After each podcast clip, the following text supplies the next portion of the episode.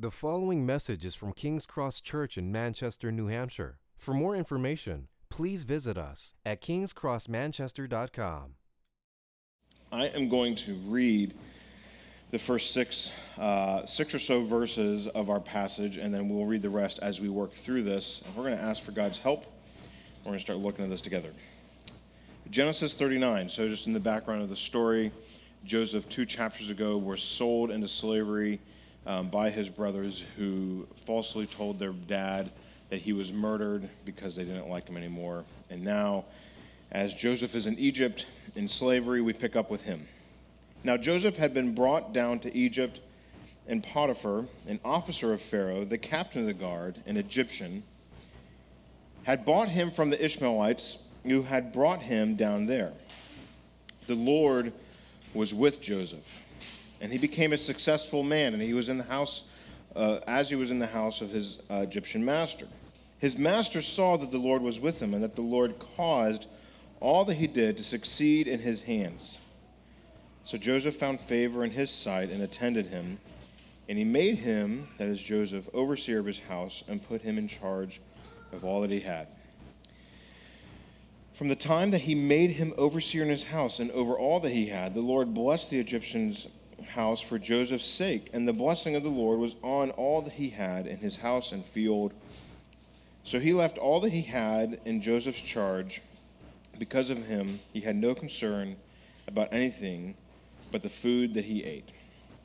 Father, as we look at this passage and look at the story of Joseph and how you were with him, um, we get into a tricky passage that potentially gets close to home for many of us in our private lives about things that we don't like to talk about or that we regret happening or we wish had never, we had never experienced in our public life or in our personal life. God, we, we tread into a passage that is fraught with a lot of challenging dynamics. And yet, in the midst of this, we find you writing the story. So I pray that as we work through this passage, that we would lean on you. We would know your presence with us, and we would experience your steadfast love. So, in Jesus' name we pray. Amen. Um, some of you may be aware when we did our, uh, uh, we had Rachel Denhollander here six months or so ago. I can't, I, who knows? Six months sounds right. Um, what that began for us as a church is a, a, growing relationship with the YWCA because we had them in here in case anybody was struggling with the uh, topic and the conversation about Rachel's experience of uh, confronting injustice and assault. And so, um, as we had her here and we had that relationship develop with the YWCA, I've been invited over there several times to continue to kind of develop our relationship with them, be involved with things, talk about whatever. One of the funny things about their job is that their their headline is empowering women, eliminating racism, and it's just funny to hear them all talk about how. Um, their job is to stand in the middle of some of the most awkward and contentious issues of our day right? When you talk about empowering women, that certainly gets into a lot of uh, cultural discussion um, around gender and sexuality, all that stuff. And then eliminating racism is no less fraught with a lot of awkward conversations depending on where you are with the political discussion, um, contentious debates, and all that stuff. But uh, they seem to derive a lot of joy, not like malicious joy, but just joy from engaging in the category of caring for people and helping us helping them find a path forward. What we do here this morning is that we are kind of like our friends at the YWCA. We are stepping into the middle of a passage that, on one, on the surface level, seems to be about one thing. I'm not sure how you've heard this passage taught in the past, but as we begin to unpack it, we realize that we are in uh, a realm of what we call power and abuse dynamics. Um, and I'm front loading that statement because I think that we'll see that as we move through the passage. This passage ultimately helps us to begin to engage these uncomfortable categories, whether because we've experienced them or because they're awkward, of injustice. We'll just say injustice in a broad category. So we're just going to step right in, and as you have questions, if you have questions, you can text them and we can talk about this. And I'm sure this missional community discussion this week will be lively, to say the least. But what we're trying to do here is we're not trying to give the all encompassing biblical answer on these categories. This is a story that I think lends whether however you want to frame this, the Bible speaks to the realities of our lives. And this is injustice, small or big, is a category that each of us experience one way or the other. And I think that it gives credibility to the Bible that while this story is, we'll guess, what, four, 5,000 years old, it still maps onto our experience today of what injustice is like. Because, frankly, in four or 5,000 years, people really have not changed that much, um, if at all. As we engage this category, it's a moment to pause and reflect on how we engage the category that many of us, whether publicly or silently or privately, we've experienced. So here's kind of the big idea for the passage as we're going to walk through with Joseph. And then we're going to begin to kind of pick it off in kind of four big chunks. This passage, in the midst of engaging injustice, calls us to lean on God's presence with us through the pain of injustice. Now, your, your injustice or what you've experienced with it may not map onto this passage entirely, but I think this sets us a template for understanding what's going on when we experience injustice, and it ultimately calls us to lean on God who's with us through that. Are you guys cool? We're going to jump in. Verse 1 to 6. Now, when I say 6a, that just means that there's a period in the middle of the verse, and so it's just the first half of the verse. That's, that's all that, that's the Bible, you know, technical stuff. So, as we get into this, the blessing of living with integrity, leaning on God's presence in the midst of experiencing injustice, the question begin, arises just in engaging with that question. What does it mean to actually walk with God in a way that isn't fraught with the pain of injustice? Well, Joseph shows us that, you know, as we live with God, really that the point of living with God is not that we're like inviting all of this bad stuff into our lives. Ultimately, it happens, one way or the other. But we're just looking at Joseph's life here. Now, when, now Joseph had been brought down to Egypt, and Potiphar, an officer of Pharaoh, the captain of the guard, an Egyptian, had bought him from the Ishmaelites who had brought him down there. The Lord was with Joseph, and he became a successful man. He was in the house of, Egyptian ma- of his Egyptian master. His master saw that the Lord was with him, and the Lord caused all that he did to succeed in his hands. So Joseph found favor in his sight and attended him, and he made him overseer of his house and put him in charge of all that he had. For the time uh, that he had made him, from the time that he had made him overseer in his house, over all that he had, the Lord blessed the Egyptian's house for Joseph's sake. The blessing of the Lord was on all that he had in house, and the Lord was on all that he had in house and field. So he left all that he had in Joseph's charge. Because of him, he had no concern about anything but the food that he ate. Now, at the beginning of this passage, where it's emphasizing over and over again that not only was Joseph brought to Egypt, which shouldn't have happened because his brothers sold him into slavery, but Joseph is a slave. So immediately out of the gate, we're not confronting something where it's just kind of like, well, Joseph had a job, and Joseph's job was, you know, he was a plumber. He liked doing plumbing work, and he went, he moved to Egypt and was a plumber in Egypt. God blessed his work. Immediately out of the gate, we're confronted with the injustice, the indignity that Joseph was bought and sold as human chattel to somebody to be taken to Egypt and to be worked under conditions that he didn't want. And yet, even in that situation, Joseph, in this story, has the wherewithal and the presence of mind to say, I am still going to do my best. I'm still going to be who I am in this job that I didn't want. There's frankly no indication up to this point that Joseph had ever actually been entrusted with management of somebody else's estate. He was the youngest baby brother of a family who had older brothers who managed the sheep in the field and all that stuff. And yet, somehow, over the course of 11 years, that's what we get from other passages about this, he invested his time and skill and energy to being good at what he was not wanting to be doing, but still involved in doing and doing a good job at it. Now, the, the application of this passage is not to say whether you're self-employed or you work for somebody, you are ultimately their slave, and that you know you need to work so that God makes you the, the best sort of slave you could possibly be, or that God's going to make you the manager or the general owner or whatever. The point is that in situations that were not ideal, Joseph still lived in a way where he was like, I just, I want to be faithful to do my job to please the Lord. I think we don't get a lot of internal narrative for Joseph or what his heart was thinking. But it seems to be that over and over again, Joseph chose to be a blessing to those around him And they noticed that rather than kind of giving into the cynical hopelessness of, I'm a slave, what does it matter? My brothers have forgotten me, my family's sold me out, nobody's going to remember me, that sort of negative line.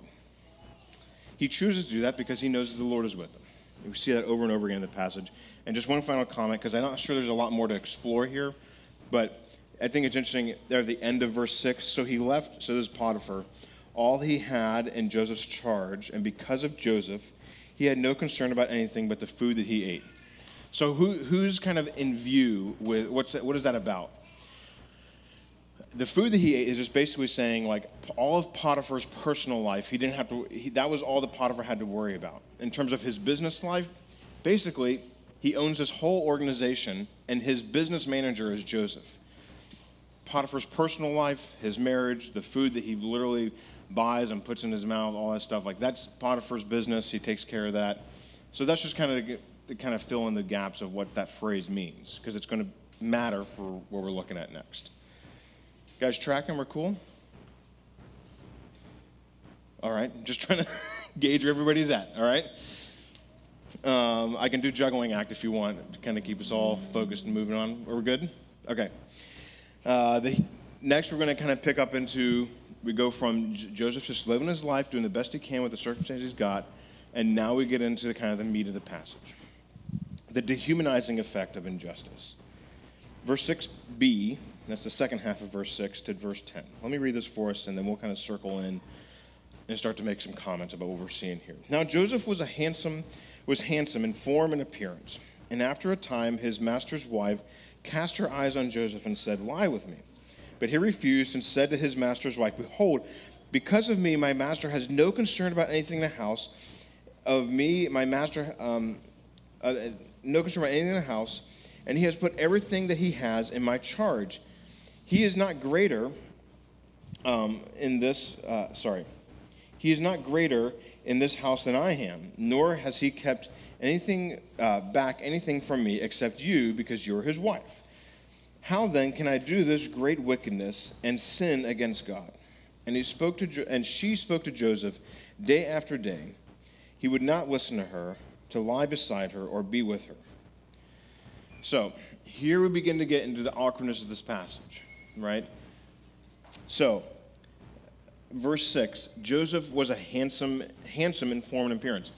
Some commentators comment that this is the only place in the Old Testament where a, man, a man's physical appearance is commented on. I didn't do the homework to check on that, but it kind of rings true in the sense of like, really, the Bible gives very little commentary on people's physical appearance or attributes or anything like that, um, almost entirely, which is interesting to consider um, in terms of how we, we value and, and rank kind of physical appearance. But and I'm not going to give an example of like, well, Joseph was like fill in the blank, because I'm like, that's just going to be different for anybody, right? But it, basically, the commentary is Joseph looked good. He was a good looking guy, um, physically fit, whatever it was. But the important part to kind of begin to notice is that the way Potiphar's wife, and it's fascinating when the Bible gives names for other people, for some people, and then refuses to give names for some people, pay attention to how that plays into kind of what's going on in the story. So, for example, in the whole story of Egypt, Pharaoh is never named, right? Because it's emphasizing the people who get named are important to God in general terms. Potiphar's wife reduces Joseph down to he looks good, this is all I care about. He serves the purposes of what I want. She is dehumanizing Joseph down to only what he looks like. So you notice that it says that there in verse 8. I'm sorry, verse 7. After a time, his master's wife, quote, cast her eyes on Joseph. Right? This is beginning of like, he is reduced down to the only what matters to the eyes, visually, right? And there's some kind of homages to back in Genesis 3, where where Eve saw that the fruit was good for, she saw that the fruit was good for eating, reducing all of creation down to just the bare senses, what I get from what I want, how I get it now, that type of thinking. Here we have her doing that to Joseph. And when she says lie with me, I think we just kind of generally say that that's a euphemism for other things, but it is a violent, in the text, it is a violent term. It's not, hey, let's do this stuff that we think will be really great. It is a violent, degrading, grabbing word that has no affection, no love. It is a bare act, and that's all it is. So she is very forceful in what she's saying. She's very forceful in what she's saying. She's very degrading in how she views Joseph. And you'll notice there in verse 10, and she spoke, right? She is saying, she spoke like this to Joseph day after day, right? From other places, we know that he was in Potiphar's house for 11 years. She spoke like this to Joseph for 11 years. The first, ver- the first instance of this was in and of itself what we call today sexual harassment in the workplace. Like, you ever done through any sort of like HR work and you're kind of, you have to sit through those classes or those, those video things or whatever for your work environment, and they talk about this is what sexual harassment is? This fits the bill of that. I mean, can you just kind of begin to think, put yourself in Joseph's position and have somebody who says this to you, not just once, once is bad enough in your work environment but it happens day after day. Day after day, Joseph lives under showing up to work. You have to appreciate, well, it's a little different than showing up to work when you're a slave, but you just work with me here, right? Showing up to his work environment day after day, somebody catcalling him, whatever it is, right? Degrading comments, demeaning to him as a person just because he's being reduced down to the bare physical realities rather than valued for the person that he is. And he has to live under this environment day after day. And then just notice verse 8 to 10, he is what is he? What is he doing here? In a situation where people experience this type of kind of aggressive tactics towards them, Joseph is living out of the integrity that we commented on earlier and resisting, right?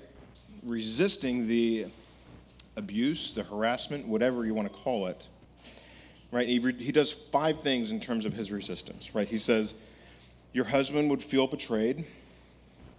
He would, have pre- he would have breached, he would have broken his own duty for his job. Like, look, this is against my job. I've been entrusted not with you, with all the business workings, not his personal life, right?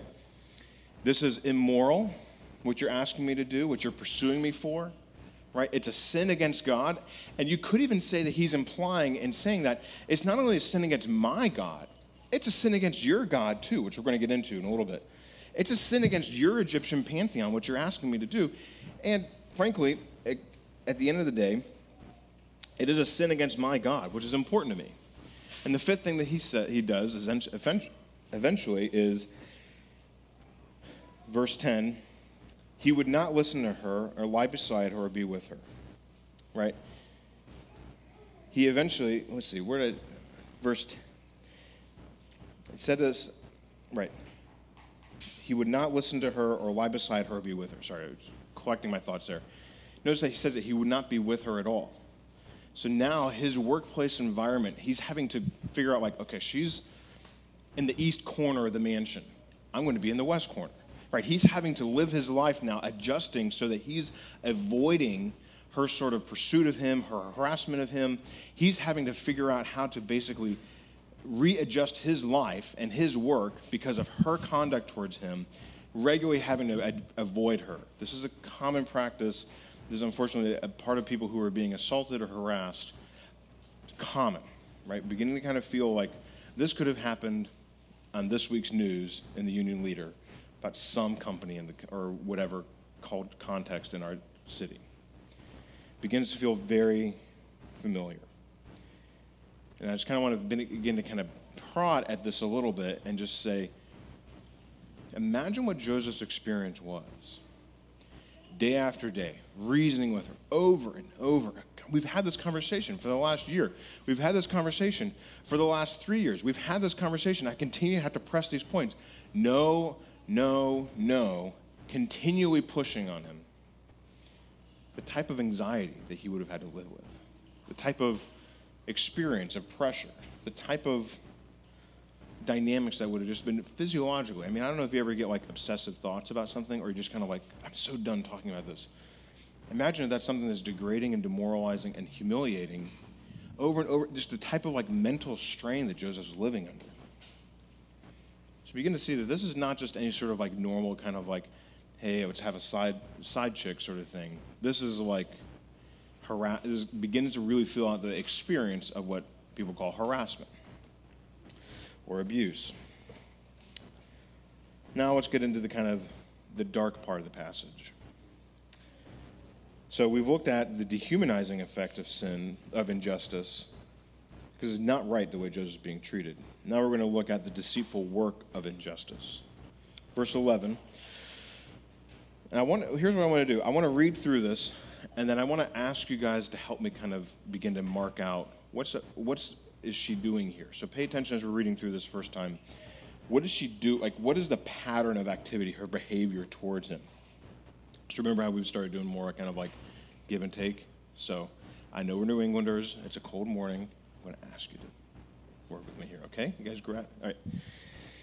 But one day, when he went into the house to do his work, and none of the men of the house were there in the house, she caught him by the garment, saying, Lie with me. But he left his garment in her hand and fled and got out of the house. And as soon as she saw that he had left his garment in her hand and had fled out of the house, she called the men of the house and said to them, See, he has brought among us a Hebrew to laugh at us. He came in to lie with me, and I cried out with a loud voice. And as soon as he heard it, I lifted up my voice and cried out. He left his garment beside me and fled and got out of the house. And when she, then she laid up his garment by her until her master, his master came home. And she told him the story, saying, The Hebrew servant whom you have brought among us came in to me, came in to laugh at me. But as soon as I lifted up my voice and cried, he left his garment beside me and fled out of this house. Right? Caught him by his garment, that phrase is not like somebody grabbing at your coat corner. This is a, I mean, you have to consider Joseph is commented on as being a good looking guy. So, probably a physically strong person, some sort of physical strength. She grabs him. It's a violent phrase. She grabs him in such a way where he has to wiggle, like, wiggle out of his coat effectively to get away from her. So, this is not some sort of misunderstanding that happens, right? She grabs in a way where he has to get out of her grip to leave, and basically has to leave his cloak behind and gets out of Dodge. He runs out of the house. So, I want you to ask, I want you to break this down with me. There's a bit of like a, so I'm going to ask you to kind of help me understand what's going on here. She caught him by his garment, verse 12, and says, Lie with me. But he left his garment in her hand and fled out of the house. Verse 13. What do you think she's experiencing as soon as she saw that he had left his garment in her hand and fled out of the house, she called to the other servants in the house. What do you, what do you think she's realizing in this moment?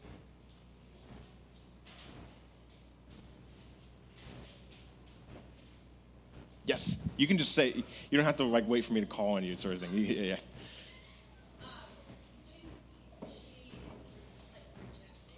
Rejected.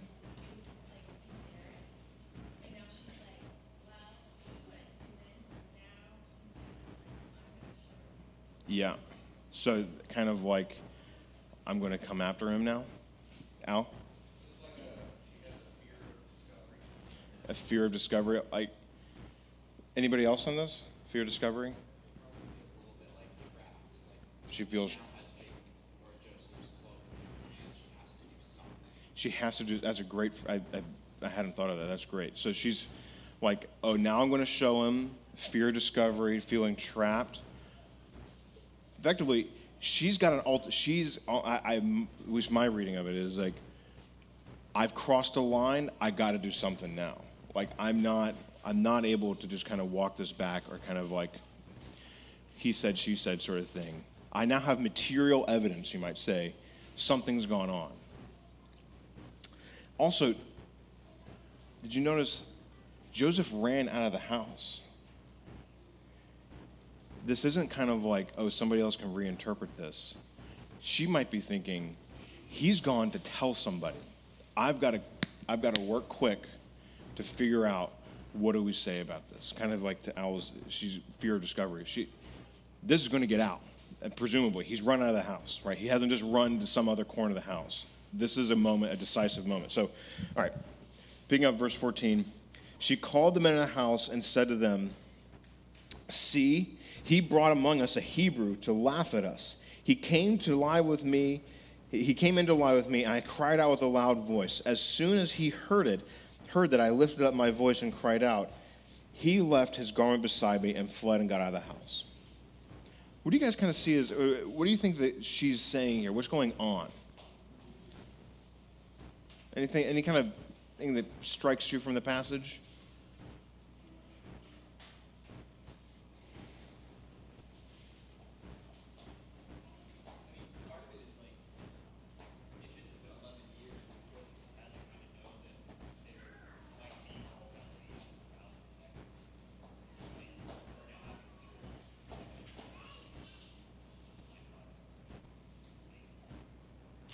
Sorry, just to repeat so everybody here. So be, Joseph might be thinking, I've been here for like 11 years.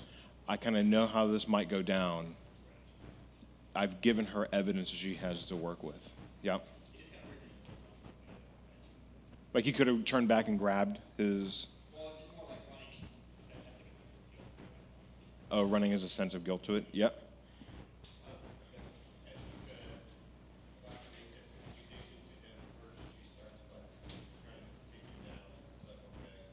Yeah. Yeah, so she starts kind of re making comments about him, Mary. Bringing other people in on her side. Yeah. Anybody else?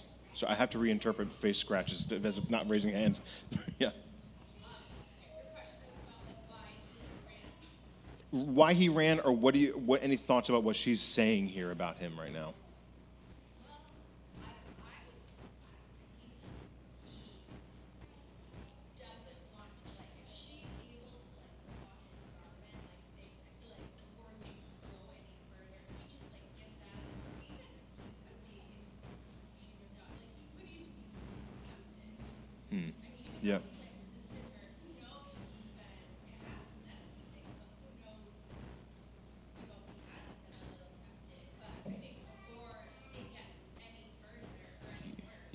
Wants out of there.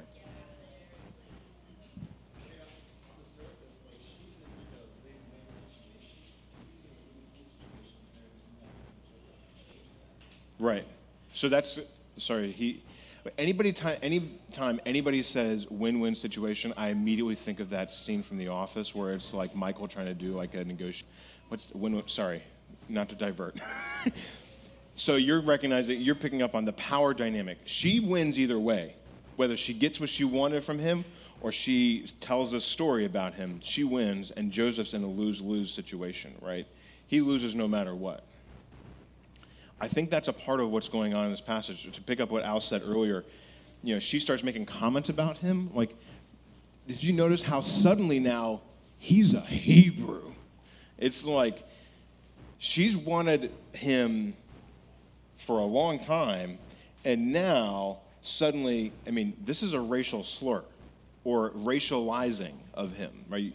You start talking about kind of, we could use that as kind of like a jumping off point for like, Black Lives Matter and racial stuff going on today and those sorts of conversations. But now it suddenly becomes really important that Joseph's a Hebrew and that he's been racialized or racially profiled. So who knows?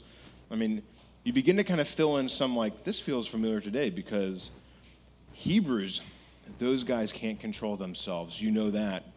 They get around beautiful women and man, they just, they're monsters. That sort of, that's the insinuation here. You begin to feel like, this is really like it's that this is really beginning to get gross. Like when you kind of begin to unpack the passage of like that now once she's not gotten what she wanted, boom, she starts attacking him. She starts going after him. And did you? I, nobody commented. I just want to pull this out. Verse 14. and she called the men of the house. And you think I just think it's interesting to kind of pick up on the, the win-win, lose-lose dynamic. These are not friends in the house. These are other slaves that she has control over that are under her authority. And you notice that the story that she tells, almost kind of, if you read it with a certain inflection, verse 14, you begin to kind of fill in some inflection with the words, See, you're going to pay attention to me right now. He, my master, or your master, my husband, who does she, she starts blaming her, her husband right off the bat. See, he brought this Hebrew. See, you can kind of almost get the insinuation of like, you better not cross me. You better agree with me. See this type of, see, he, he left his cloak beside me. I just want to say, if, if we just kind of just factor in general strength factors, Joseph being strong, her grabbing onto this, potentially that cloak does not look like somebody kind of took it off gently. It looks like it's been ruffled, maybe ripped. So they're looking at this ripped evidence of like, see, he took his cloak off to me and laid it next to me on the bed. It very clearly probably does not look like that. And so here she is spinning a story. I cried out with a loud voice. Didn't you hear me? Kind of insinuation. Because the story doesn't say she cries out with a loud voice. But you're my slaves, and you know. Didn't I cry out with a loud voice? See, now things, when you kind of start to kind of pick it apart a little bit, this feels really gross. Like this is this is not just kind of like there was a misunderstanding. I'm sorry I said that sort of stuff. This is very clearly there is a power dynamic being utilized against Joseph, and she goes into attack mode right out of the gate. Even you don't know what Joseph's experience of this is, but you begin to see like, man, this is not good. This is. Uh, Right, you see, sorry, just one last comment. Verse 15. And as soon as he heard that I lifted up my voice, he left his garment beside me and fled to get out of, and got out of the house. Right? Now she's becoming the victor in this whole story, right? She I, I stood up for myself against him and he he was going to take advantage of me and he ran out of the house and look how good I am with I stood up for myself. And verse 16, she laid the garment out for his master to come home, and she told him the story, saying, The Hebrew servant whom you brought among us came in to laugh at me, but as soon as I lifted up my voice and cried out, he left his garment beside me and fled out of this house. Right, see, now she's both the victim and the one to be celebrated for standing up for herself. This is, if you're familiar with um, abuse categories, this is what uh, modern interpreter or as sociologists, doctors those smart people type stuff. They call this DARVO.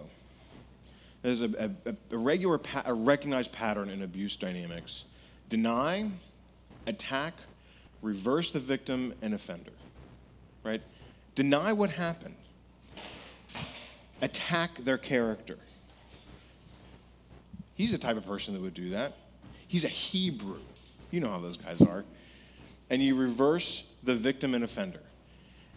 I can't believe that you would say that about me. Can't you see what I'm trying to do here?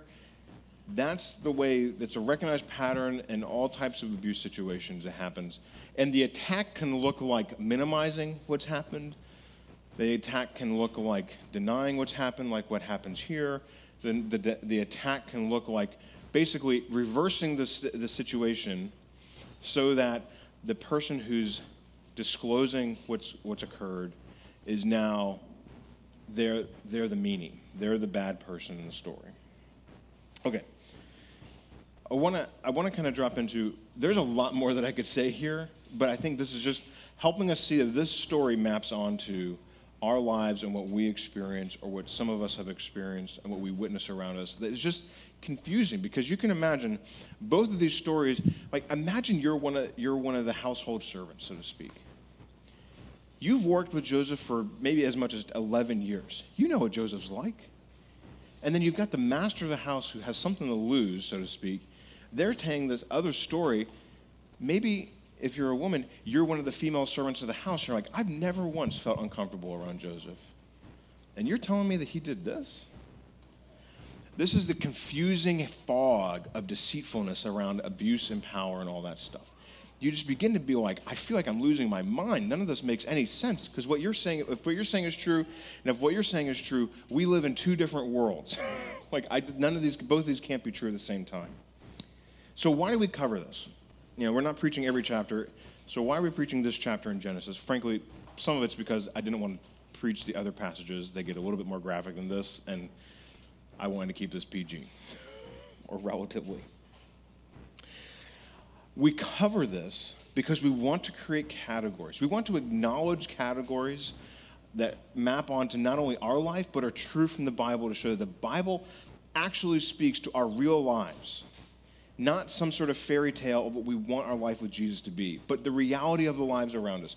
So, this, because abuse and those types of things are incredibly private, this may or may not speak to your life. This may be something you've never experienced. I thank God for that. This may be something that your family or friends have experienced.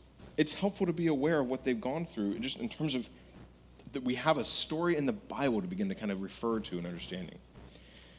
Maybe this is, unfortunately, your personal experience.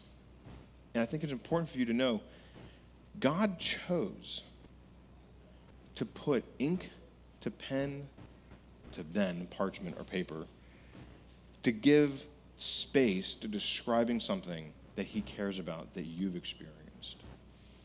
You'll notice, I, I just thought it was interesting as I was preparing for this morning.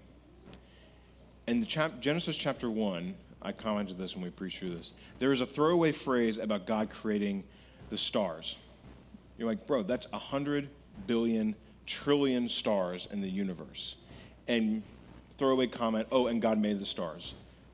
But look at all the space that God is giving in a time where it was crazy expensive to write things down, to map onto your life, to our lives, and what we experience.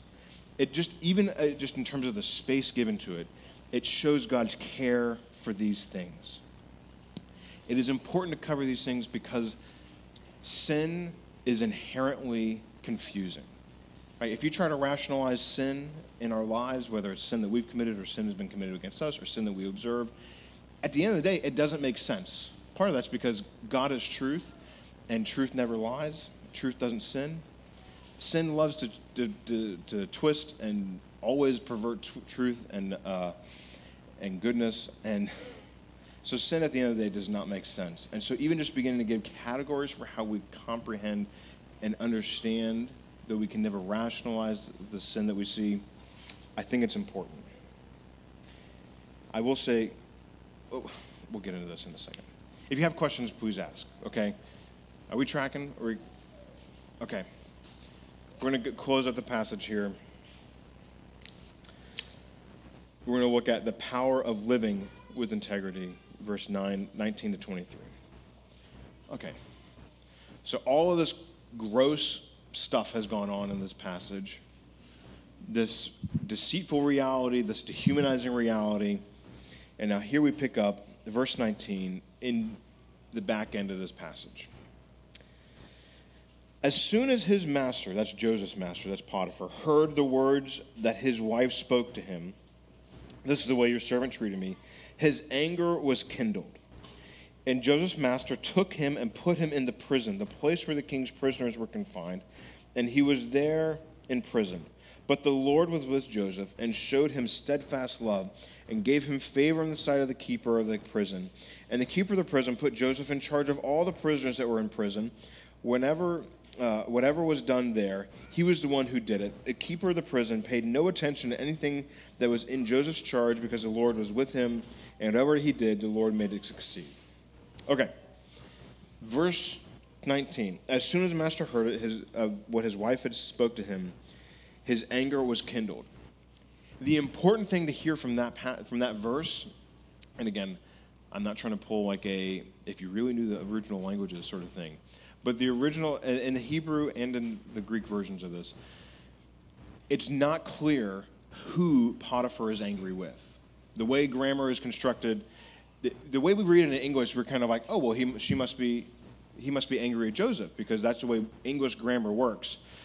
In Hebrew and Greek grammar, it would have, there would be an inflection on the words to give clarity for who Potiphar is angry with, and it's not clear.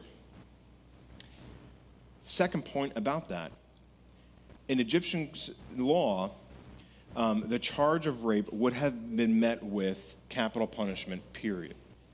Untolerated in Egyptian society. So, my reading of this is that Potiphar hears this story, and his anger probably is directed at his wife, not Joseph. Probably directed, Here I am, you've done this again. Here, I can't believe I have to deal with this. And not only this again, but now I'm losing out on my best business manager that I've ever worked with, ever, period. I've got to, he's been put into an impossible situation where he's got to do something. And so ra- rather than following through on the, the, the verdict that should be added to her statement, he basically reassigns Joseph to being the, the prison manager. Not even the prison, like in prison, like he's chained to a rock sort of thing, but like he's now like the guy who runs the prison. So to me, that says that Potiphar doesn't buy his wife's story. You can disagree with me, that's fine. But I think the important part of this passage here comes in verse 21. But the Lord was with Joseph and showed him steadfast love.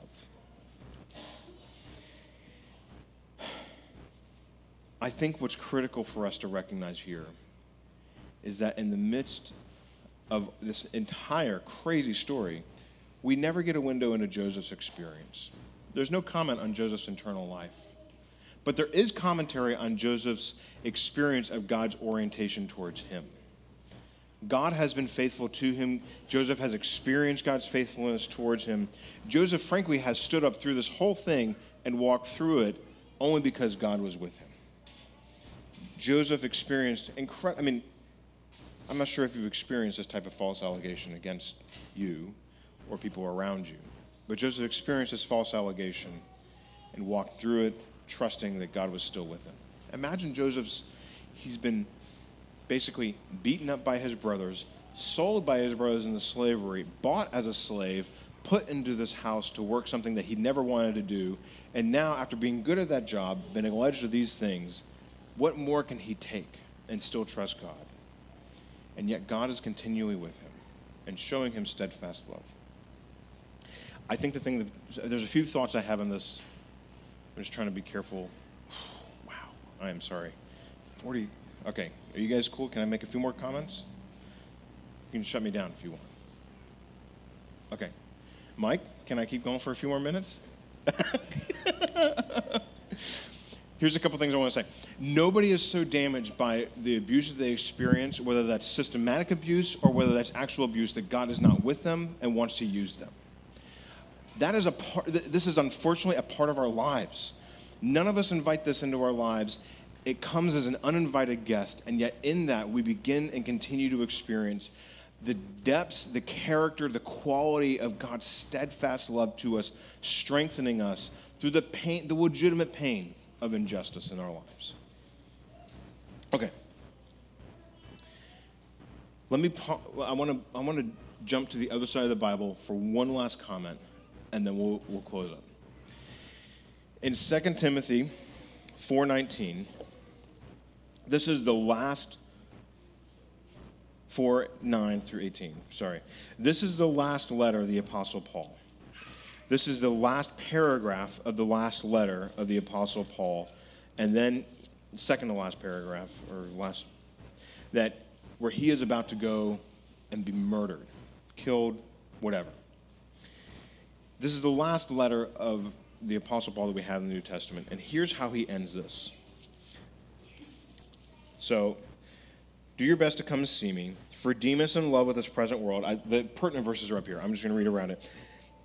Has diver, uh, deserted me and gone to Thessalonica. Luke alone is with me. Get Mark and bring him with you, for he is very useful to me for ministry. Tychicus I have sent to Ephesus. When you come, bring the cloak that I left with, Tro- with Carpus at Troas, also the books, and all the parchments. Here, Paul is still wanting to write and read at the end of his life. But here's the important part Alexander the coppersmith did me great harm. The Lord will repay him according to his deeds. Beware of him yourself, for he strongly opposed our message. At my first offense, no one came to stand by me, but I but all deserted me. May it not be charged against them. But the Lord stood by me and strengthened me, so that through me the message might be fully proclaimed and all the Gentiles hear it. So I was persecuted, so I was so I was rescued from the lion's mouth. The Lord will rescue me from every evil deed and bring me safely into his heavenly kingdom. To him be glory forever and ever. Amen. I'm not sure what Paul, the uh, Alexander did to Paul, but it was bad enough where Paul gave him a name, put his name down in Scripture, wrote and said, warned other people, do not trust this guy. He has done me great harm. And this is written by a guy who'd endured a few shipwrecks, been lashed a few times. So who knows? But bro, if it's kind of like if he's survived, you know, if he's been a Navy SEAL, so to speak, and he's saying this guy did me great harm, it must have been really bad. Paul spoke what had happened to him. He was clear. Here's how I experienced this pain, injustice, and abuse. He communicated it to others and warned them about him. And then you'll notice he entrusts the results to God. He says, God, I'm going to trust you with this injustice to deal with it. When we experience injustice, God is with us in the midst of that pain, whatever it is, so that through that, we can be clear, report, disclose. We must do those things. But the heart posture that I think we get in Joseph is God is not far off when we experience injustice. He is very near showing us his love and patience and goodness, even when we don't experience it from the people around us. We experience God's presence sustaining us through the pain of injustice. And in that, we can lean on God to care for us. Let's pray. God, as we've talked about this passage and tried to do as much as we can to get into what you're doing for us through it, I pray that we would walk away leaning on you because of how good you are, even when the world around us is not. So, in Jesus' name we pray. Amen. Thank you for listening to this message from King's Cross Church in Manchester, New Hampshire. Please feel free to share or distribute this content, but do not charge for it or alter the content in any way without permission.